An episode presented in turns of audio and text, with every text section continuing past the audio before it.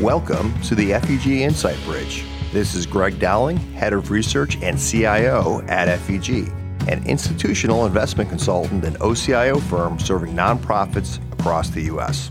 This show spans global markets and institutional investments through conversations with some of the world's leading investment, economic, and philanthropic minds to provide insights on how institutional investors can survive and even thrive in the world of markets and finance. From geopolitics to global economics, the world has been a crazy place this year.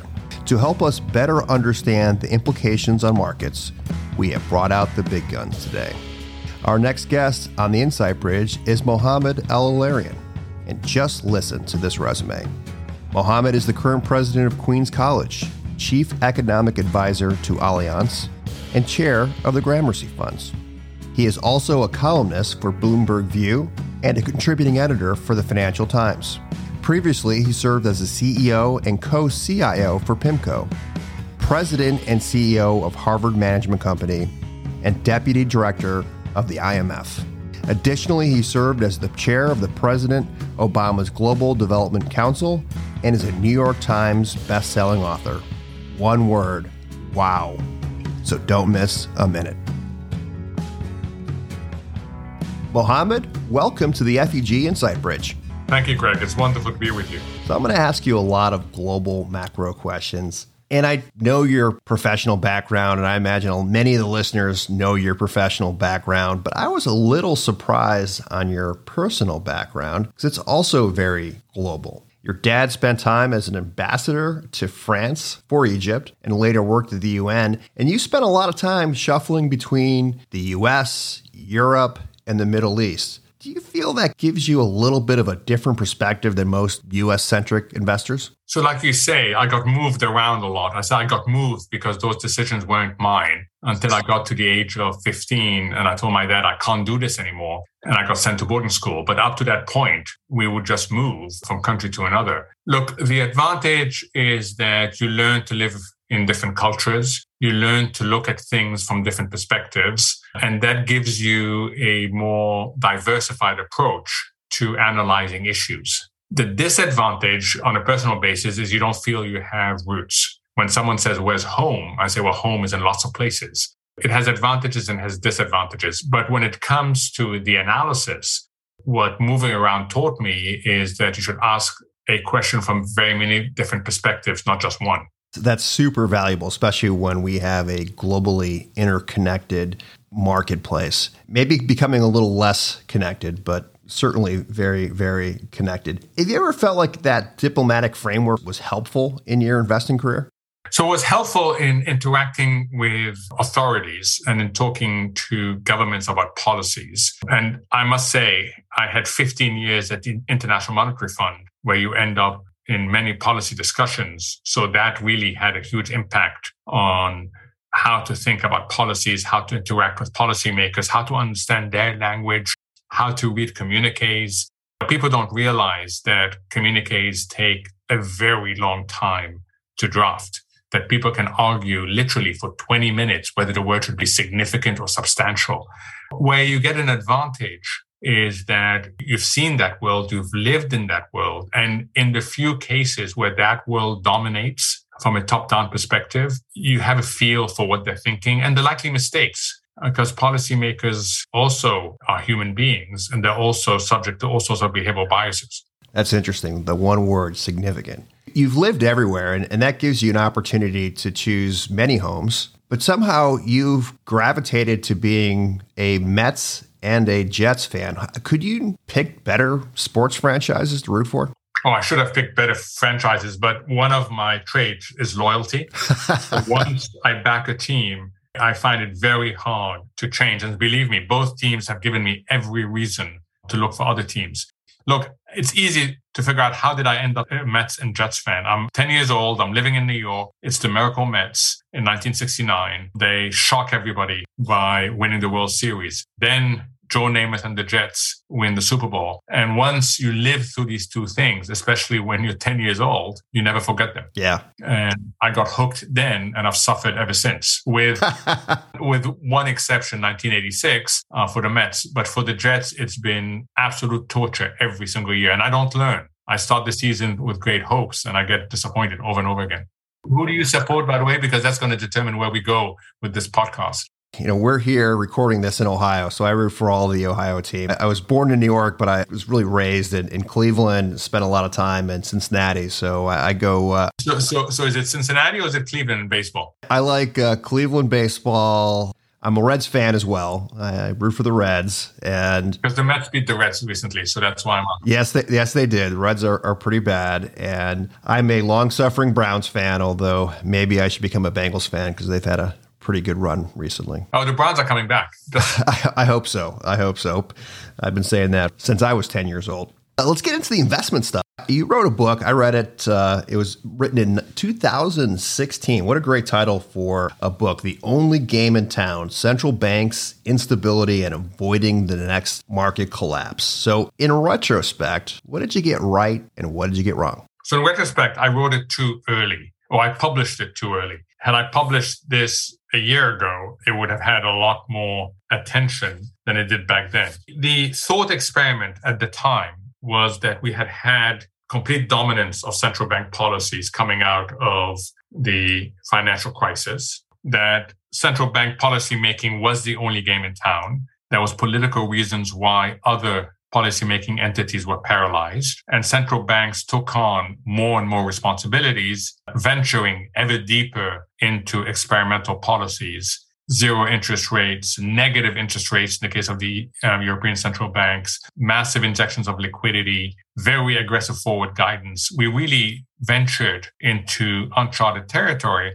And the question I asked is, how long can this go on? And at the time that I wrote it, I had this notion that it could not go on for more than five years because there was 10 contradictions that were playing out under the surface and if you got a catalyst that exposed them, then we would have an issue.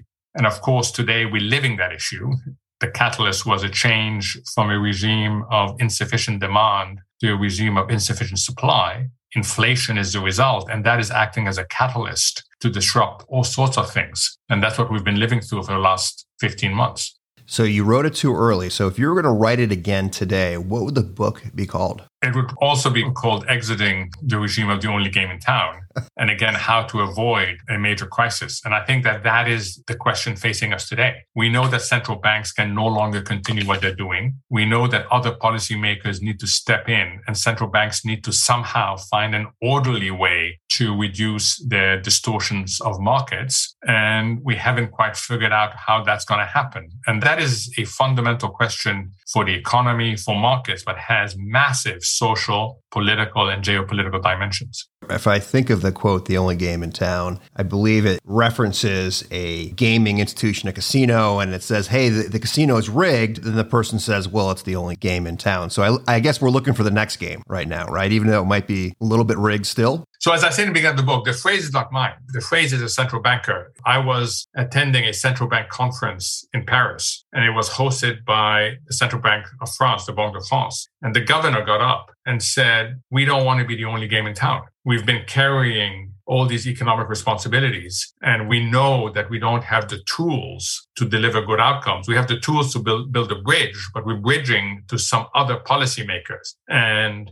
we don't like being the only game in town. So the phrase itself came from the French central banker, and then it evolved into that. I think the only game in town is exactly what you said is who's hosting policymaking? Yeah. Who's responsible for it? And in a good, well functioning system, it's many different policymakers because it's not just monetary policy, it's monetary policy, it's fiscal policy, it's prudential policies, it's structural reforms. And central banks just don't have the tools or the authority to venture into these areas. So let's talk about that. Let's go to central banks and let's focus a little on the Fed. So the Fed has raised rates, big moves here, 75 basis points, and looks likely to make further increases down the road here, probably in, in September and later after that. Has it reestablished its credibility or is it still a little behind the eight ball? So I am sorry to say it is still behind. And I say this because I have great respect for central banks. And I think that politically independent central banks are a critical element of a well functioning system. But with that comes accountability. With that comes an obligation to be a technocrat and not a politician. And the Fed in particular um, has fallen behind significantly and has failed to fix four mistakes that speaks to its credibility. One is analysis. This is a Fed that unfortunately got stuck on the notion that inflation is transitory, did not listen to what companies were saying, to what the micro was saying, and took way too long until the last day of November last year to acknowledge that inflation was not transitory. And to this day, they haven't explained to us why they made that mistake. Unlike the ECB, which came out with a white paper explaining why it is that they had made a mistake. So the first mistake was one of analysis. The second mistake was forecasts. Greg, you and I have been around for a long time. I don't remember a time in which the Fed issues quarterly forecast and they are dismissed not only by serious economists, but by, by former Fed officials. And the phrases they use, laughable, dreamy, fairy tale, unrealistic. Again, we've had not just a error of analysis, but one of forecast. The third is action. Even when the Fed recognized that inflation was intransitory, it didn't move fast enough. It should have moved earlier than November last year, but it didn't. So we had this ridiculous situation that in mid March, when we got the CPI print for mid February, and it was a 7% handle, the Fed was still injecting liquidity into this economy. That's how late it was. So you've had a failure of action. And finally, you've had a failure of communication. And you've had it again recently with all this back and forth. And let's walk back Chair Powell's comment that we are the neutral rate. The Wall Street Journal publishes an editorial. The Fed talks again and again and again and again. There's been awful communication. So when you have these four issues and you're not moving fast enough to fix them, you have a credibility problem.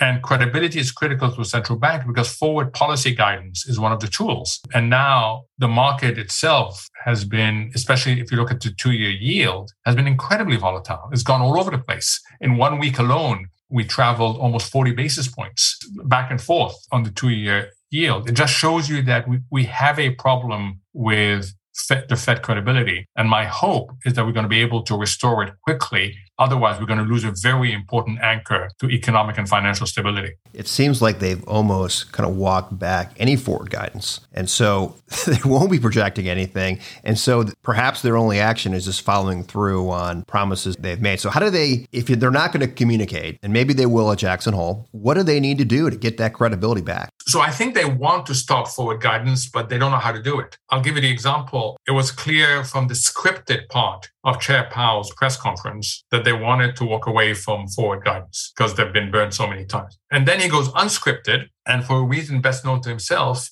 he says that we are at the neutral level in terms of interest rates. Within two days, you have Larry Summers coming out saying that this was, quote, analytically indefensible, um, inexplicable. Those were his words. And then on the following Monday, Tuesday, Wednesday, you have five Fed speakers come out and basically give you a completely different forward guidance with regard to rates. I'm saying, no, no, we're not at neutral. So yes, they're trying to walk away from it, but for some reason, they end up not walking away from it and they end up adding volatility. There was a big chuckle at Powell's press conference in July when he said that our intention is not to add to volatility. And people laughed in the room because they knew that, that the Fed had every press conference has added to volatility. So what, what should they do? I, I think first and foremost, they need to be honest. They need to be technocrats. They need to take a page from the Bank of England's playbook where you just say, based on what I know, this is why I made the mistake. This is how I've improved my forecast. These are my technocratic forecasts. You know, the Bank of England came out with a set of forecasts that were scary. They said inflation would go up to 13%. It's currently 9% there. That the UK would enter in a recession in the fourth quarter and stay in a recession throughout next year. And the Bank of England said that in order to act as a catalyst, not just to deeper policy discussions elsewhere, but policy action to avoid an outcome that no one wants. That's the role of an honest central bank. The Fed needs to be able to put out projections out there that people think are realistic and that form the, the basis of a good conversation and analysis as to what policies are needed in order to get us to a better outcome. The last thing anybody wants is to sleepwalk into a recession.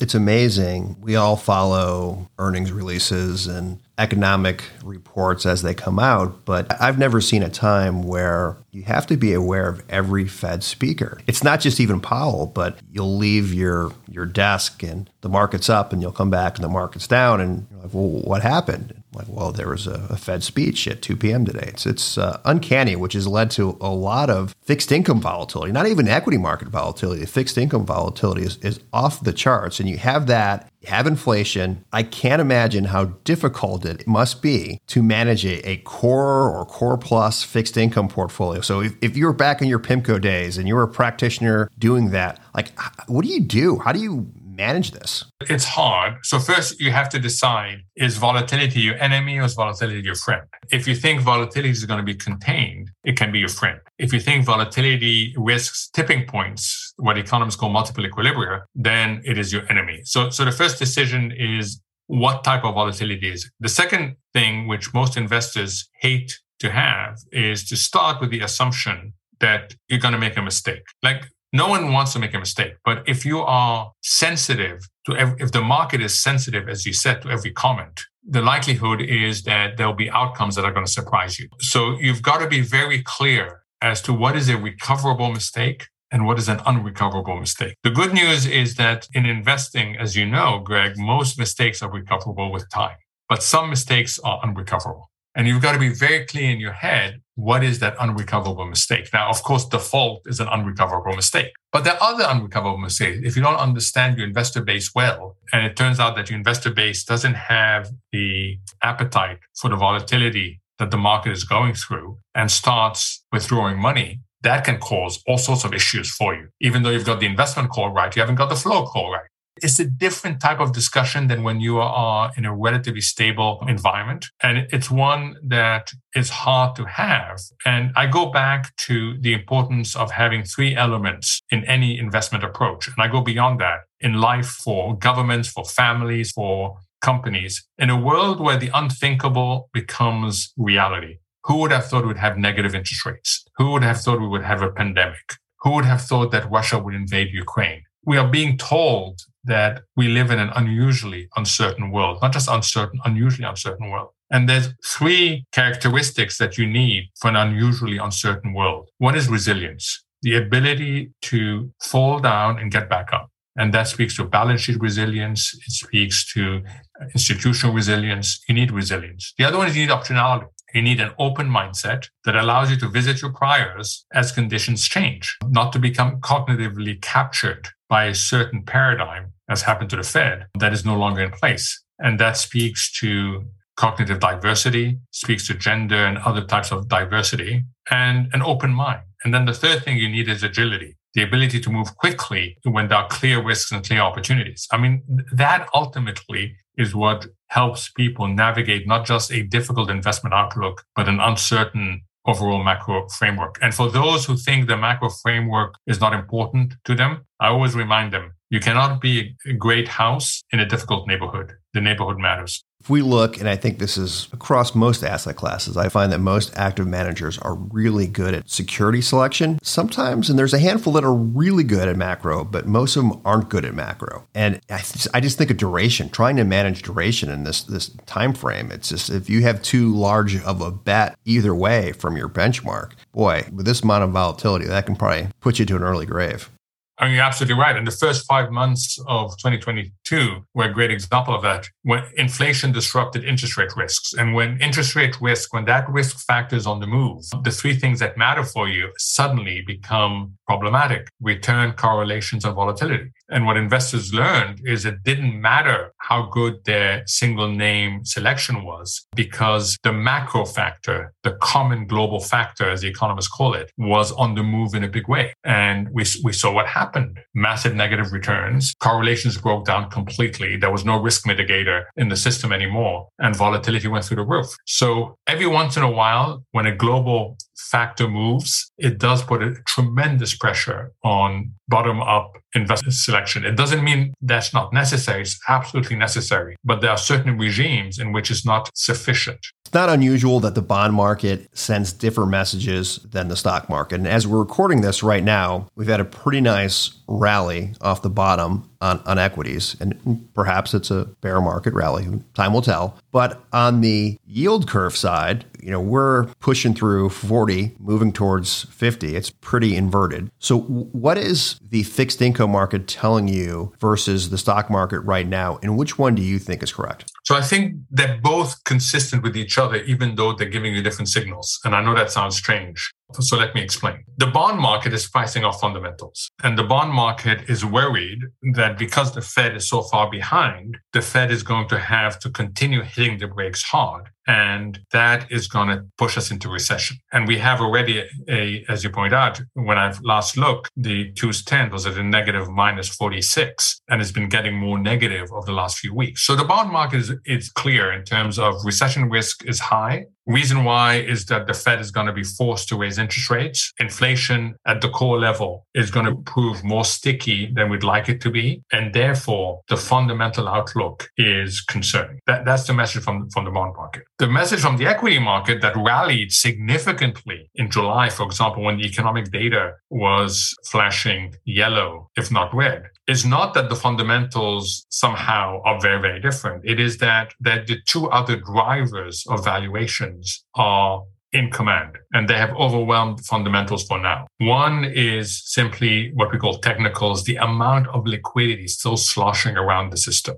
You know, when you double your Fed balance sheet from four to, to nine trillion, when you inject so much liquidity through the fiscal mechanism, when you take saving rates to levels we have not seen for a very long time in terms of how high they are, that liquidity is not absorbed overnight. It's still sloshing around the system. And combine that liquidity with attractive relative valuation. You had certain equity names, as you know, that were down 60, 70, 80%. And you get that part, the technicals and the relative valuations overwhelming the fundamentals. And then you get one last issue that I'm sure a lot of listeners to your podcast have come across. And for me, it was, it really was illustrated in a investment committee for a non-profit that I sat through last January. The discussion started by people feeling uncomfortable about equities and let's reduce equities. And this is a traditional non-profit small endowment of about 100 million and it's 80 20 80% equities 20% bonds so there was significant exposure to equities. So we go around the table and everybody agrees this is you know this is going to be a difficult outlook for equities. So what to do? Someone says go into bonds and then the reaction is what are you talking about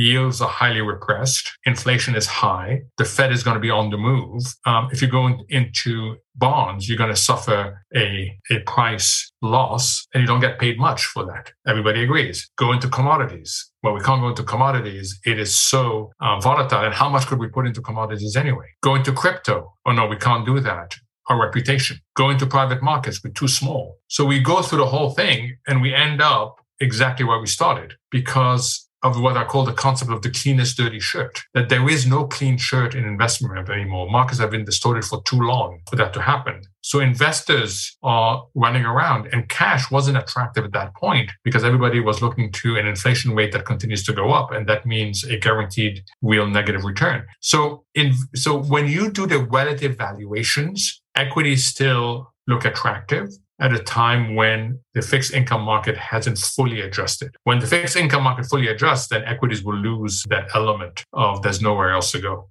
I wanted to ask you to add to that because you are the current president of Queens College, and that's Cambridge. Even though you're Mets and Jets fans, that this is not Queens, New York. This is Queens of Cambridge, and you're also the former president and CEO of Harvard Management Company. We have a lot of higher education clients, and the discussion that you just told is the same discussion that all of them are having. So, if you can't change asset allocation, what are you telling them? Are you changing your return expectations, your spending policy? What are things that institutions should be thinking about right now? So again, it, it varies tremendously from one institution to another. You know, if you're 60% reliant on your endowment, it's very different than if you're 10% reliant on your endowment. Again, I go back to the first discussion to have is what is our, our non-recoverable mistake? If your non recoverable mistake is that you're forced to sell because the market is down 30%, that is a catastrophe, right? Because you don't have the way back. You know, most endowments have the advantage of permanent capital.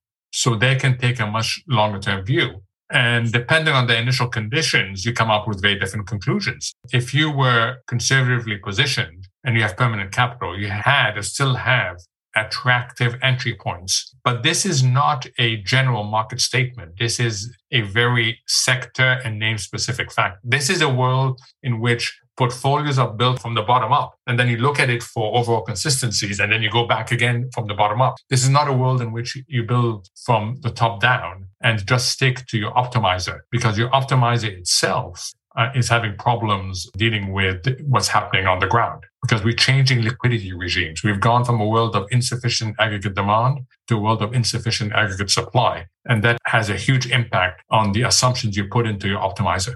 There's always science and art, and you can't forget the art piece right now. Talking about one, maybe one specific area, just where you have a lot of experience at you know, both from your time at IMF, but then at PIMCO, and then even at your current role at Gramercy, you've spent a lot of time on emerging and frontier markets. That is one area that, at least on paper, looks pretty cheap. But are they investable? So again, on paper they look cheap. Um, if you look at a top-down, they look cheap in absolute sense in terms of spreads, in terms of overall yield. They look cheap relative to high yield. They look cheap relative to U.S. investment grade. So yes, they are cheap. But it's really important to build the portfolio from a bottom up perspective because even though we call it EM, it's a very heterogeneous asset class. So there are real attractive opportunities and the other opportunities that you should, you should be avoiding. So the heterogeneity of the asset class is critical in terms of how you build your exposure. And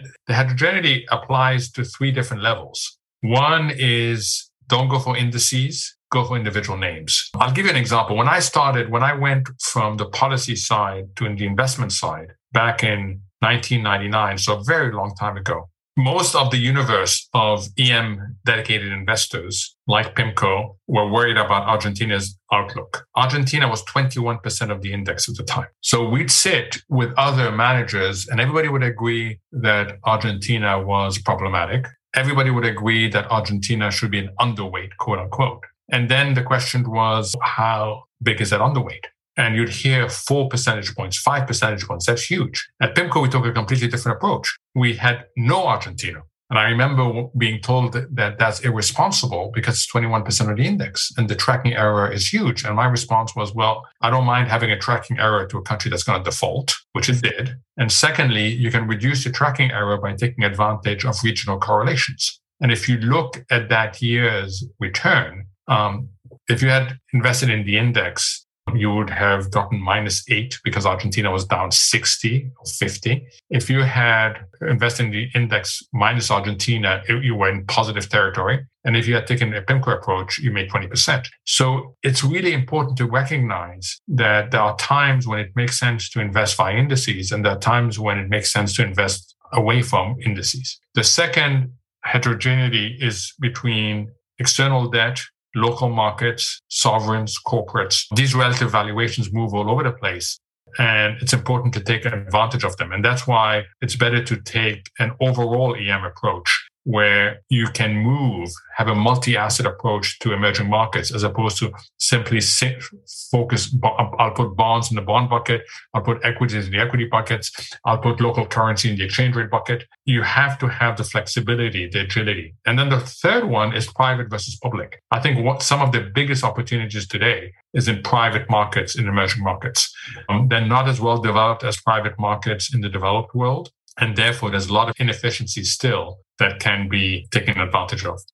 That's great. And you bring up a great point indirectly is that there's a huge difference between equity benchmarks and fixed income benchmarks. If you're an equity benchmark, usually the largest holding and something that's cap weighted has done the best, right? If, if you're looking at emerging markets, it's usually the country that needs to issue the most debt. Right? So, so very, very different. You're absolutely right. In one case, you reward success. In the other case, you reward irresponsibility. That's what the index does, right? When, when, it's, debt, when it's based on the amount of debt you've issued.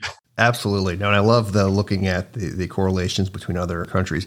It's been a weird time, and I, I, agree with you on the on the private side. But it's weird that we've seen. Maybe it's not. It's not weird, but it hasn't happened in a while where we've seen civil unrest in places like Sri Lanka and Laos. And should we expect more? And could that then play itself out into a EMD crisis like we've had in years past? If you look at, at the asset class, and this comes back to the the, the importance of differentiation. The the average of the asset class tells you it's a much more resilient asset class. The dispersion of the asset class tells you you have to be really careful about where you invest. So you mentioned, you know, the, the civil social unrest that we're getting, the political unrest that we're getting.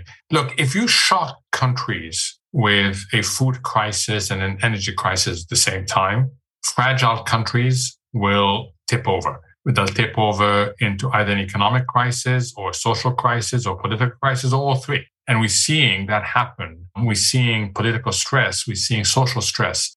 Remember, a lot of resilience was used up during the pandemic. So countries don't have the resources to deal with high food prices, irregular supplies, which is worse than high food prices, and then an energy issue at the same time. So the dispersion is such that you will see a few countries get tipped over by these exogenous shocks. Um, but the average EM is much more resilient than I remember in my career in terms of external shocks. And therefore, if you're able to differentiate, if you're able to avoid the vulnerable ones and focus on the strong ones, you have a good investment hypothesis. Why? Because the market doesn't differentiate well enough because of the index effect. The index is such that contaminated. I learned this, by the way, in a very interesting way back in 1984. It's a long time. I was at the IMF Mexico had defaulted. This was the beginning of the um, Latin American lost decade. And the IMF had this very bright idea that maybe they should send their economists to talk to market participants, which was unheard of. The notion that IMF economists would go talk to market participants in New York was a very alien concept. So I was part of the team. I was a year into my career. I was the most junior one. I was sitting at the table. We were talking to a Latin American equity manager. And we asked him, what's the first thing you did when you realized that Mexico was going to default in August 1982? And he said, I sold Chile. And we as economists said that's typical market irrationality. You can't differentiate between Mexico and Chile. Chile is such a stronger credit. And he said, You don't understand it's about technicals. And we had no idea what technicals meant. He said, you know, my clients would read on the front page of the newspapers that Mexico was going to risk a major default. They would pull money out of the Latin American funds. I would have to sell everything to redeem their cash. Given that that was coming, it was much better to sell something that hadn't yet sold off um, because it was going to get contaminated by the technical effect. And that was selling a Chile and we said, wow, we never thought of it that way. So what you do get is this contamination, contagion. There's a theory called the market for lemons that you know that explains why it is that good cars can sell at low prices when there's a lot of uncertainty about the car market in general. So when you have this amount of dispersion and when you have the unfavorable part of the distribution impacting the average, that means there are good opportunities. You know, and that's what I must say attracted me to Gramercy. I, I had no intention of going back into EM till I met Robert and the team. And their ability to think about particular cases and, and their ability to both be in the public markets and the private markets is what made me realize I'm going to learn a lot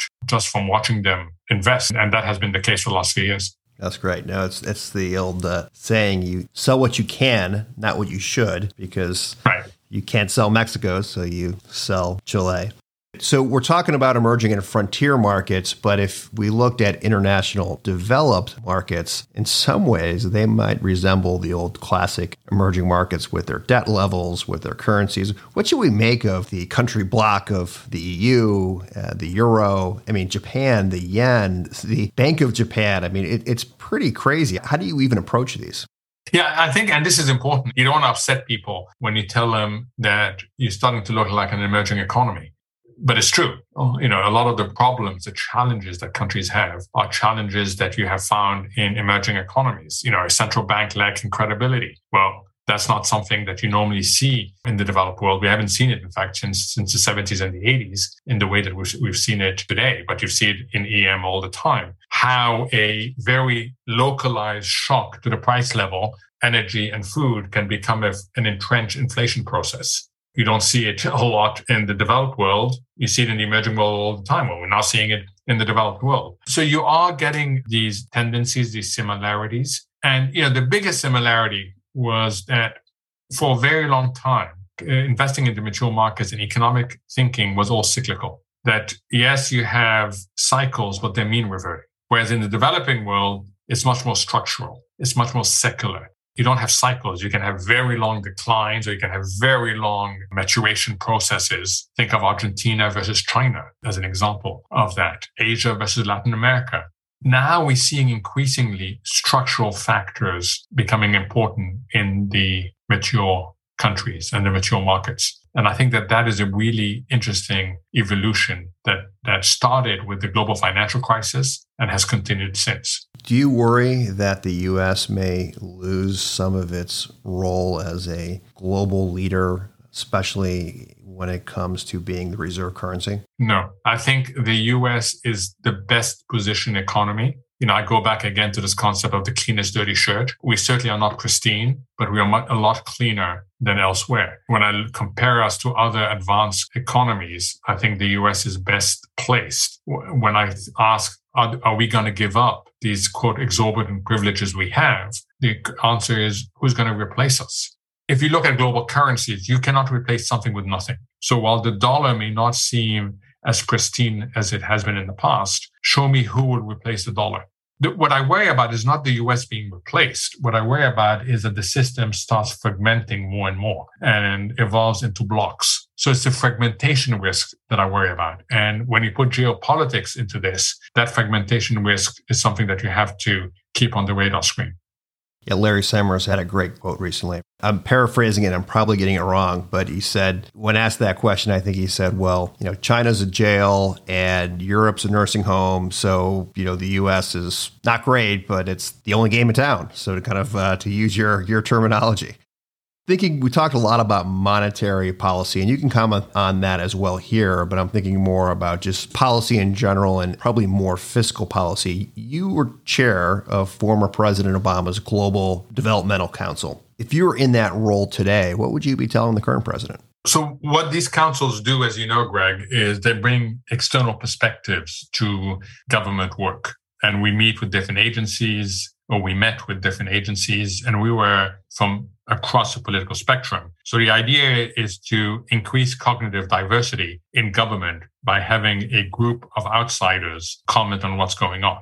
What I would say right now that in the development world, we've lost sight of both our absolute and relative standing. Relative, we know vis-a-vis China, China has been making major advances, not only in terms of providing funding and people for infrastructure in Africa, but also in terms of they had the vaccine diplomacy, they had the mask, the face covering diplomacy. So we have to keep an eye on the fact that we have fallen behind in terms of the range of interactions. And then the second thing I would say is always think beyond aid this is not about financial assistance only. This is about providing countries with technical assistance to be able to do things better. China, something that China doesn't do well at all. When a country in Africa interacts with China on infrastructure, next thing you know, China brings in the workers, everything else. Yes, you end up with having your bridges and highways and ports built, but you don't develop the internal expertise that's so important to your future growth. And we can be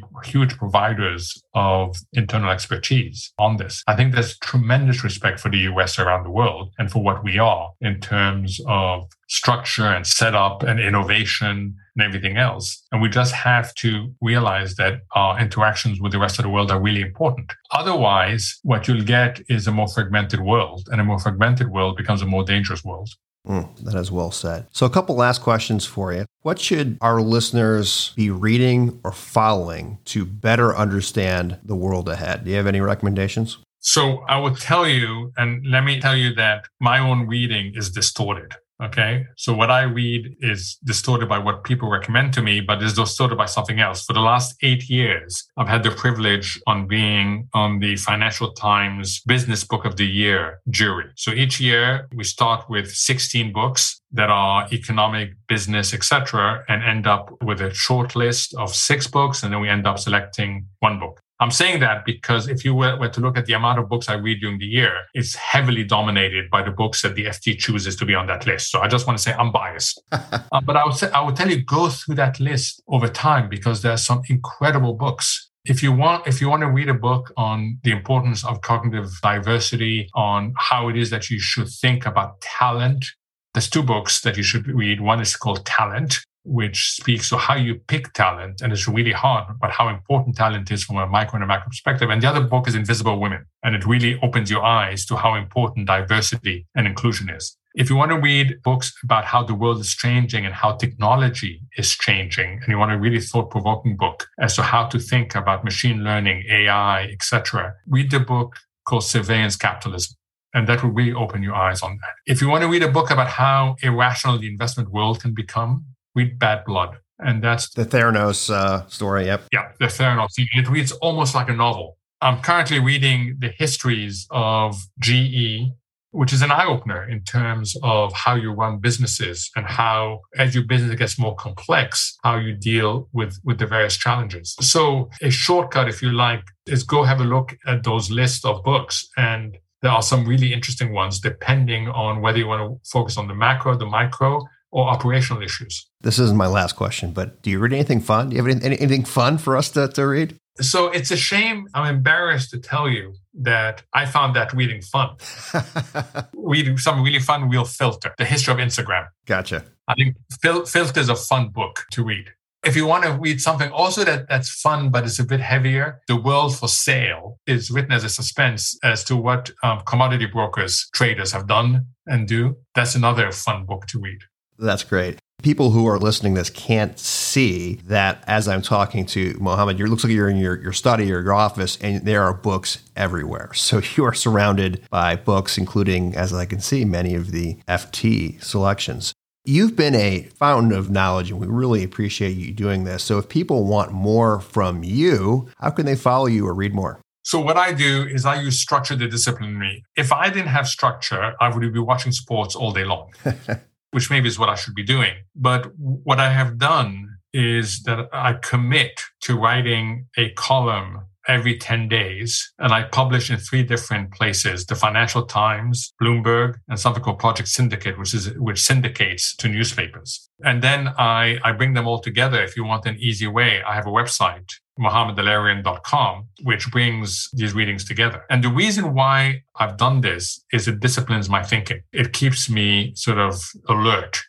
I've learned that if you want to run a good business or if you want to sort of be well organized, use structure to do the heavy lifting. And my structure is to commit to these columns. And that reflects my thinking of what's going on. I also try as much as I can on social media to share articles that I find interesting, to share charts that I find interesting, because when I left PIMCO, I realized that I was no longer surrounded by hundreds of really, really smart people. So I've developed a social media community, which part of a community is that you share things with others that you find interesting. They share things with you that they find interesting and the community is better off. Does it mean every member of the community is well behaved? Of course not. Every community has people who will say silly things, but um, that's why I share quite a bit on my Twitter, LinkedIn, and Facebook as a way of, of being part of a community. Fantastic. So if you want your Mohamed fix, you can go to his website, you can go to Instagram, LinkedIn, the Financial Times, Bloomberg. You are everywhere. And sometimes you're even on CNBC. I often see you uh, working out in the morning, speaking of habit, and uh, you're there. So what time is that for you? I'm usually in that uh, 6.30 to kind of 7.30 range. And what time do you think that is in California?